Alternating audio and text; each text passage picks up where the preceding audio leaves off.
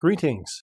Thank you all for returning to this week's new extended study episode titled The Day of the Lord, Part 1. I am Pastor John, welcoming our returning international audience. We also extend a warm welcome to all our new listeners here for the first time. Thank you all for listening. May you all be blessed of God. Before I start, I have a brief announcement. It is important.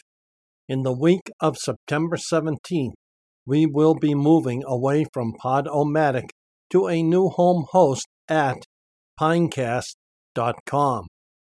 To be clear, we are not on Pinecast yet. We will have more information in our post announcements, further updates as soon as anything new warrants further updating. Please listen to hear this information later in this podcast. Thank you all for listening, following, and moving with us. Also, about this episode, please note this episode is more than 35 minutes in length. Last week, we continued our study found in 1 Thessalonians chapter 4 verses 13 through 18. Verses 14 and 15 may lead some to think there is no ascension event preceding the tribulation of earthbound believers and those believers who have died before us. We found this is most likely not the case. For today, we understand less about what is being said in 1st and 2nd Thessalonians than our predecessors did when these words were first spoken to them. When one of our loved ones travels to a different place, we do mourn them, in a way, yet we do not mourn them as dead. Today, we do not call this mourning of an absent loved one. We now simply say that we miss them and may even feel some sadness associated with their absence. We say, or say something like, we miss them. We, today, sometimes in very long absences, do mourn the loved one being away in their travels. Maybe not so much with crying or weeping, but in a sense of absence and not frequently hearing their voice. In the days of Scripture, the deeper form of missing loved ones is thought of with the increased understanding of human death, making this absence permanent.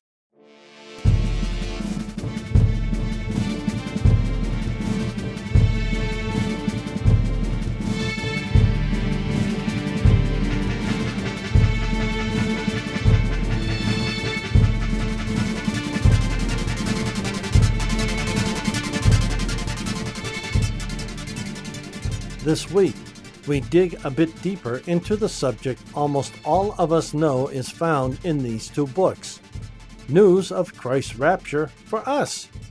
Scripture says, But concerning the times and the seasons, brothers, you have no need for it to be written. For you yourselves know accurately the day of the Lord comes as a thief in the night.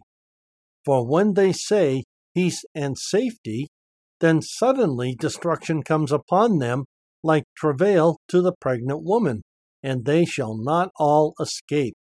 But you, brothers, are not in darkness, that the day should overtake you as a thief. You are all sons of light and sons of day. We are not of night, nor of darkness. So then, we should not sleep, as the rest also do but we should watch and be sober. For those sleeping sleep by night, and those having been drunk are drunk by night.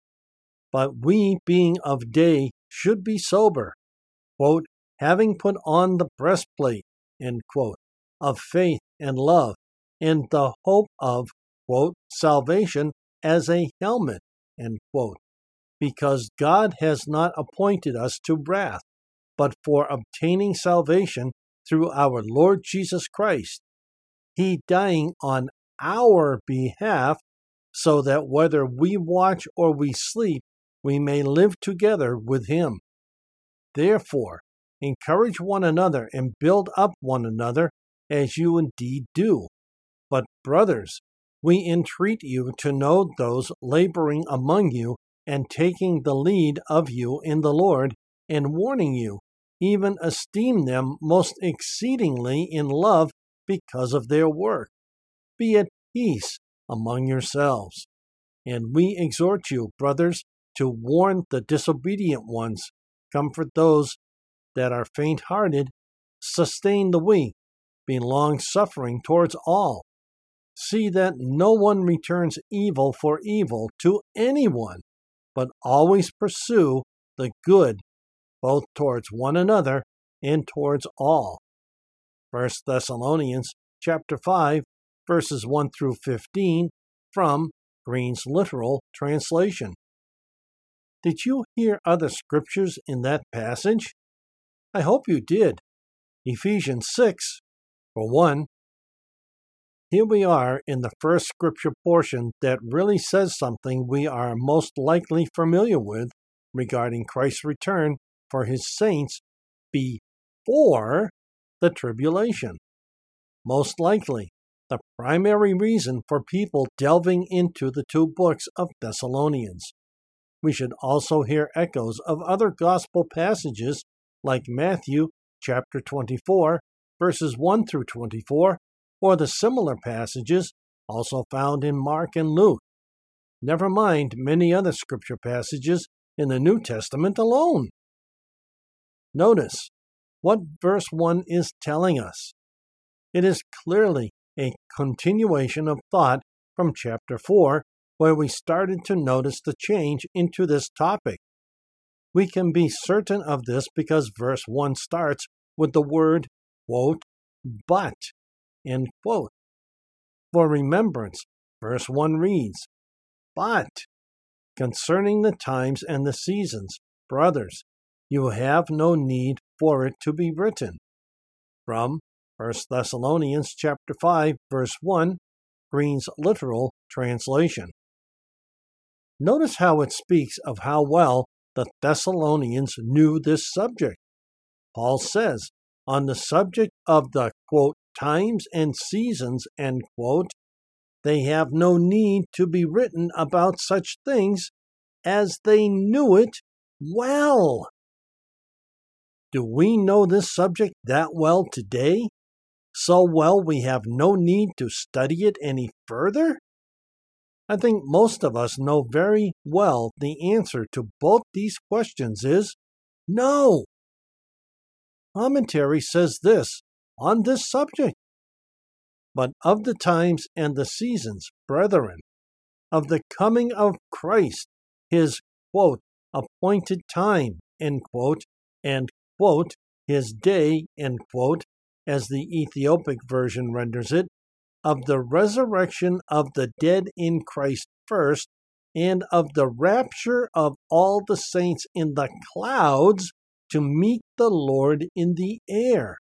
Things treated of in the preceding chapter, and which might excite a curiosity to know the times and seasons of them, as in what year they would come to pass, in what season of the year, whether winter or summer, in what month, and on what day of the month, and whether in the night season or in the daytime, and in what hour, whether at midnight, cocking crow, morning, or noonday, to repress which the apostle observes, Ye have no need that I write unto you to write to them concerning the things themselves was necessary and useful to stir up and encourage their faith, hope, and expectation of them, to allay their grief of departed friends, and to comfort one another under the various trials and exercises of life. But to write to them about the time of these things would be trifling and unnecessary, would be an idle speculation and an indulging vain curiosity, and, besides, was impractical, for of that day and hour knows no man. The times and seasons the Father hath put in his own power. For these things are equally true of Christ's second coming, as of the kingdom of Christ coming with power and glory, and of the destruction of Jerusalem. From the new John Gill's exposition of the entire Bible. In a moment, we will focus on the latter part of this commentary passage as it is very important. Since Paul specifically said, quote, Concerning the times and the seasons, brothers, you have no need for it to be written. End quote. Why?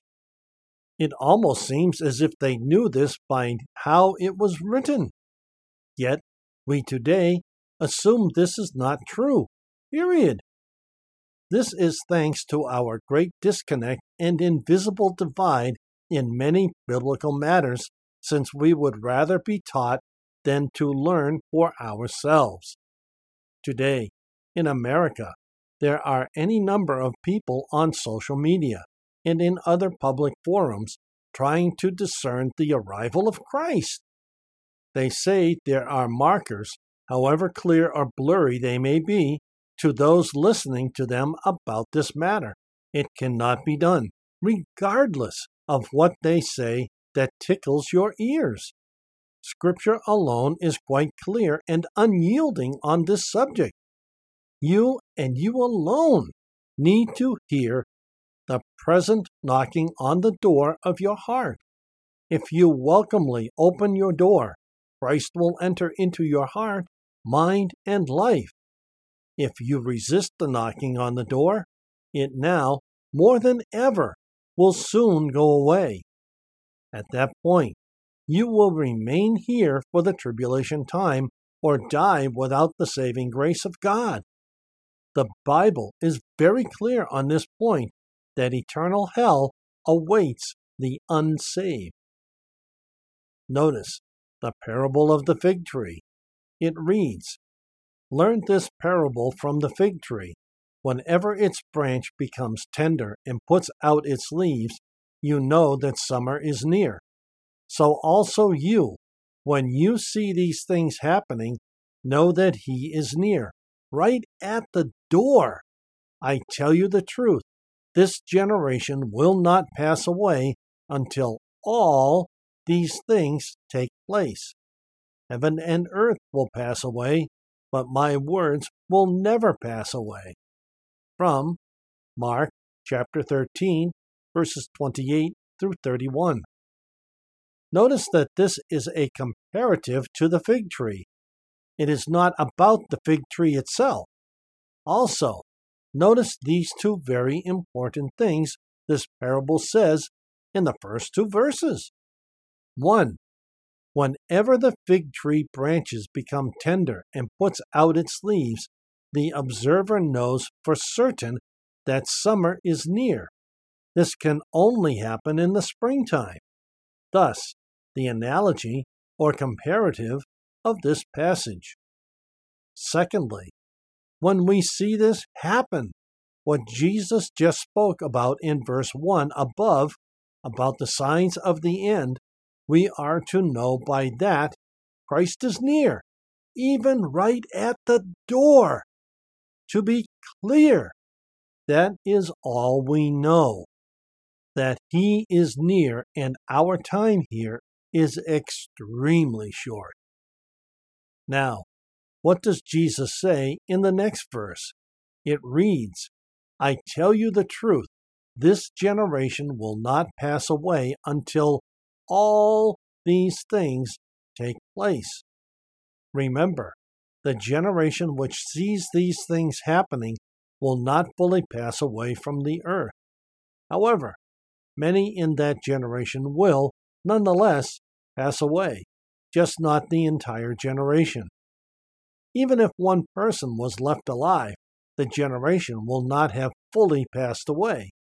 I say that to give this comment by Jesus some modern clarity, for it could get really bad, but who knows who will be those who are still alive? Therefore, we all should assume it is us, even though it may not be so when it is all done here and we go home. Remember, too, those who are saved by His grace and die here go up first. We now want to look at three aspects of the scripture text in this commentary passage we just opened. First, let us look at the passage of scripture we just read earlier.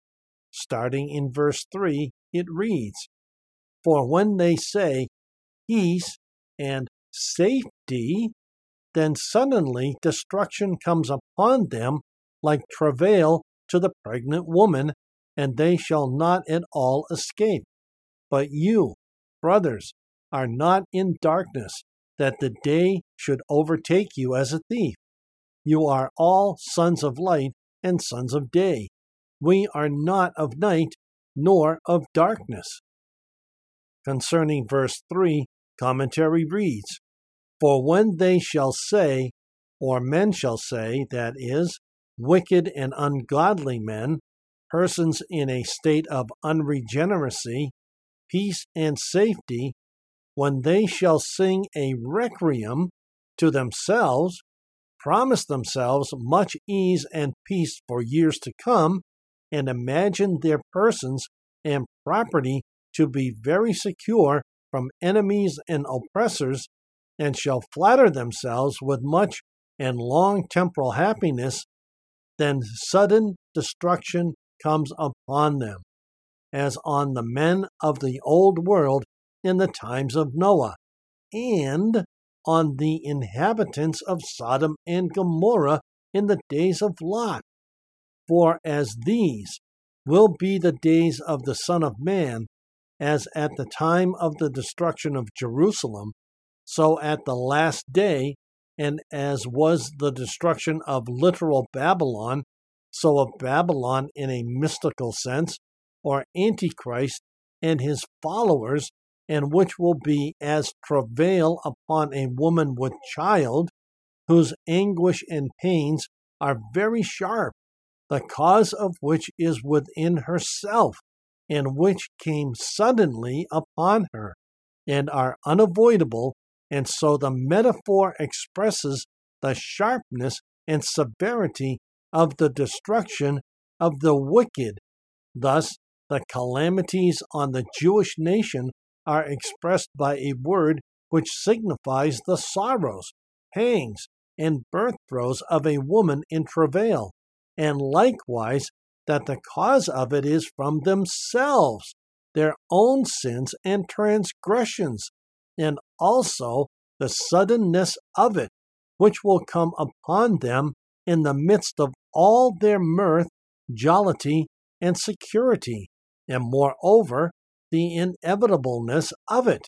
It will certainly come at the full and appointed time, though that is not known, and they shall not escape the righteous judgment of God, the wrath of the Lamb, or falling into his hands to escape is impossible. Rocks, hills, and mountains will not cover and hide them before the judgment seat of Christ they must stand, and into everlasting punishment must they go. From the New John Gill's exposition of the entire Bible. John Gill's commentary is quite plain and direct. You either understand salvation in Jesus Christ, or you understand it and deny it anyway. While many do this even today, one has to wonder what it is they are missing in this very clear subject. Notice, too, this comment we just read quote, As on the men of the old world in the times of Noah, and on the inhabitants of Sodom and Gomorrah in the days of Lot. The suggestion here is not lost where other scripture says the tribulation period will be far worse than both. Quote, the times of Noah and on the inhabitants of Sodom and Gomorrah in the days of Lot. End quote. It is strongly suggested that the tribulation is worse than both of these events together. Did you also notice what commentary said? If nothing else, this is very important. So I will reread this portion from John Gill. Quote, which will be as travail upon a woman with child, whose anguish and pains are very sharp, the cause of which is within herself, and which come suddenly upon her, and are unavoidable. And so the metaphor expresses the sharpness and severity of the destruction of the wicked. Thus, the calamities on the Jewish nation are expressed by a word which signifies the sorrows, pangs, and birth throes of a woman in travail, and likewise that the cause of it is from themselves, their own sins and transgressions, and also the suddenness of it, which will come upon them in the midst of all their mirth, jollity, and security, and moreover, the inevitableness of it. It will certainly come at the full and appointed time.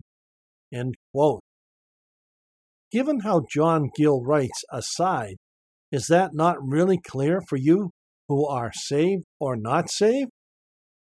What John Gill is saying in maybe a simpler form is this Those who live a sinful life will find a place of both peace and safety on this earth. It will then suddenly collapse upon them. The pain for these times will be equated to or analogized to that of the pain of childbirth. Those who are single and have not at least been with a woman bearing a child at birth can only imagine what a woman's travail is like.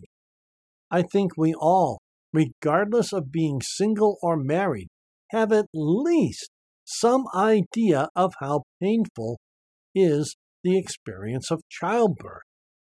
So, bottom line is, when the days erupt the peace and safety of the world, there will be much, much pain equivalent to the analogized pain of childbirth. I think we all know that childbirth is as hard as it is painful. The final thing about childbirth as an analogy is this. When a woman sees her child for the very first time, all the pain associated with childbirth is all but forgotten. If that is not an analogy for us being born into heavenly life with a heavenly body I do not know what else would better make this analogy. Moving forward, more scripture reads, But we being of day should be sober, quote, having put on the breastplate, end quote, of faith and love, and the hope of, quote, salvation as a helmet, end quote, because God has not appointed us to wrath, but for obtaining salvation through our Lord Jesus Christ.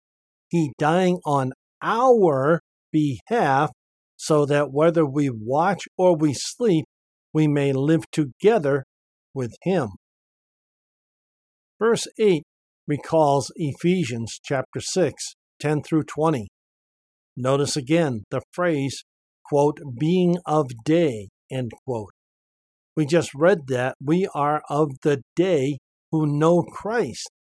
Those who do not know Christ are of the night or darkness. This is given context in verse 9. It is the reasoning for why we are of the day. Verse 9 says, Because God has not appointed us to wrath, but for obtaining salvation through our Lord Jesus Christ. On this point, commentary reads for God hath not appointed us to wrath. This is designed as an encouragement to effort to secure our salvation. The wish of God is to save us, and therefore we should watch and be sober. We should take to ourselves the whole of the Christian armor and strive for victory. If he had appointed us to wrath, effort would have been in vain, for we could do nothing but yield to our inevitable destiny. The hope of a final triumph should never animate us in our efforts and cheer us in our struggles with our foes. How much does the hope of victory animate the soldier in battle? When morally certain of success, how his arm is nerved. When everything conspires to favor him, and when he seems to feel that God fights for him and intends to give him the victory, how his heart exalts, and how strong is he in battle. Hence, it was a great point among the ancients when about entering into battle to secure evidence that the gods favored them and meant to give them the victory. From Barnes' New Testament Notes. Please note the plural word, quote, gods, end quote, is lowercase, meant as other gods per their unsafe state, as many were.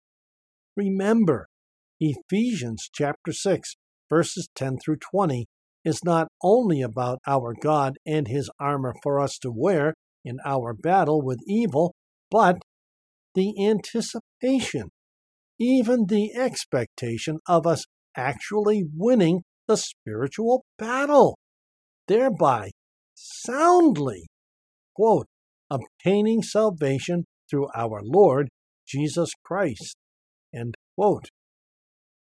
Our last passage reads, Therefore, encourage one another and build up one another, as you indeed do. But, brothers, we entreat you to know those laboring among you, and taking the lead of you in the Lord, and warning you, even esteem them most exceedingly in love because of their work. Be at peace among yourselves. And we exhort you, brothers, to warn the disobedient ones, comfort those that are faint hearted, sustain the weak, be long suffering towards all. See that no one returns evil for evil to anyone, but always pursue the good, both towards one another and towards all. 1 Thessalonians chapter 5 verses 11 through 15 from Green's literal translation. Did you notice the last two verses in that passage? Commentary reads This earnest entreaty is evidently addressed to the whole church and not to the ministers of the gospel only. The duties here enjoined are such as appertain to belong as a proper function or part to all Christians in their appropriate spheres and should not be left to be performed by ministers only. From Barnes' New Testament Notes. Notice that this passage is not simply to the pastors of churches or to only the bodies of churches. It is to all, both members and leaders. Regardless of your station, this passage is to you even today. Many of today's churches need to hear this part of that commentary passage that said, quote, to all Christians in their appropriate spheres and should not be left to be performed by ministers only. End quote. Again, very clear and direct. However, with that said, a word of caution here about being overbearing and showboating by some as commentary reads further. Warn them. The same word which in 1 Thessalonians chapter 5 verse 12 is rendered admonish, it is the duty of every church member as well as the ministers of the gospel affectionately to admonish those whom they know to be living contrary to the requirements of the gospel. One reason why there is so little piety in the church and why so many professors of religion go astray is that the great mass of church members feel no responsibility on this subject. They suppose that it is the duty only of the officers of the church to admonish an erring brother, and hence many become careless and cold and worldly, and no one utters a kind word to them to recall them to a holy walk with God. Many in American churches today are judge and jury over those apparently, for whatever reason, not seeming to abide in their walk with God and force these people out of church. Mm-hmm. Oftentimes, they do not know who those are, deliberately living contrary to the requirements of the gospel, and those who are working, yet failing in some way to do the things of the gospel. Do you know the difference between the two? Often, as commentary just said, the great mass of church members feel no responsibility on this subject. No one utters a kind word to them to recall them to a holy walk with God. Are you one such person? If so, what will you do to fix this problem? Next week, we will complete this examination of chapter 5 in 1 Thessalonians. Next week, look for the Day of the Lord, Part 2. We will examine the last seven verses in this next to last part of chapter 5. Verse 19 reads, Do not extinguish the Spirit. Really? How can a human have the power to extinguish the Holy Spirit? Find out next week. Play or download next week's episode titled The Day of the Lord, Part 2. Download this episode next week from one of our podcast hosts, or follow direct links to these platforms on our website under the podcast menu item. Details follow. A quick note to update our listeners to a podcast post move. We will be moving from Podomatic to Pinecast in just a few short weeks. Please note, we are not on Pinecast yet. Please do not look for us there right now. We are not there. We want to give you ample notification of our move to Pinecast so you are ready for it when we move. Our primary reason for moving is the fact that we have greater storage capabilities with Pinecast than we do with Podomatic. On Podomatic, we are limited to 2 gigabytes of storage. If we want or need more, the cost is too prohibitive to obtain. While we also pay for Pinecast hosting, they do not have a storage limit, which, we hope, you find as appealing as we do. More information may follow. Stay alert. All Bible quotes, without a citation, are from the New English Translation Free Version. All other quotes bear the source they are from.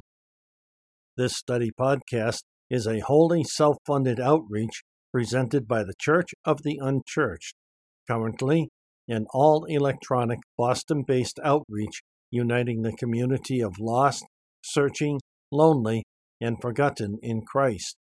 We greatly appreciate serving our international audience.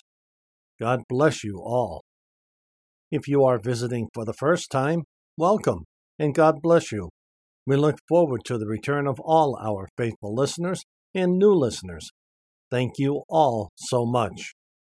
Please share our podcast with family, friends, and others you believe would find it a blessing. If you are unsaved, we truly hope you find God as well as receiving Him as Lord and Savior of your life. Please find a short link to our episode titled How to Be Saved at the bottom of any episode description. To learn more about us and who we are, give our episode titled Introduction About Us, Who We Are, a listen. In that episode, you will learn more about us, who we are reaching out to, our mission, vision, ministry, and more. Again, a short link to this episode is found at the bottom of any episode description. For more information, check out our mobile, tablet, and desktop compliant website. Our subdomain hosted at site123.com is unchurched.site123.me. This website is where you will find additional information about us and the podcast platforms we are in syndication with. Find direct links to all our podcast platforms under the podcast menu item on our website. Our RSS feed is syndicated on many popular podcast platforms. Please use the search phrase Church of the Un, insert dash symbol, church. Again, Church of the Un, insert dash symbol, church. To find us on a podcast platform like iTunes, Google Podcasts, TuneIn, or Spotify, to name a few. We refresh our RSS feed with every weekly episode upload on Sundays, American Eastern Time. These sites update our feed within 24 hours of our refresh. If Podomatic has any server issues, all linked episodes on iTunes, Spotify, TuneIn, and Stitcher will be unavailable for the duration of the server downtime. We therefore host all episodes on our backup host, anchor.fm forward slash unchurched. No matter where you find us, please enjoy our podcast. Now to him who is able to strengthen you, to the only wise God, through Jesus Christ, be glory forever. Amen. Until next week, this is Pastor John for the Church of the Unchurched.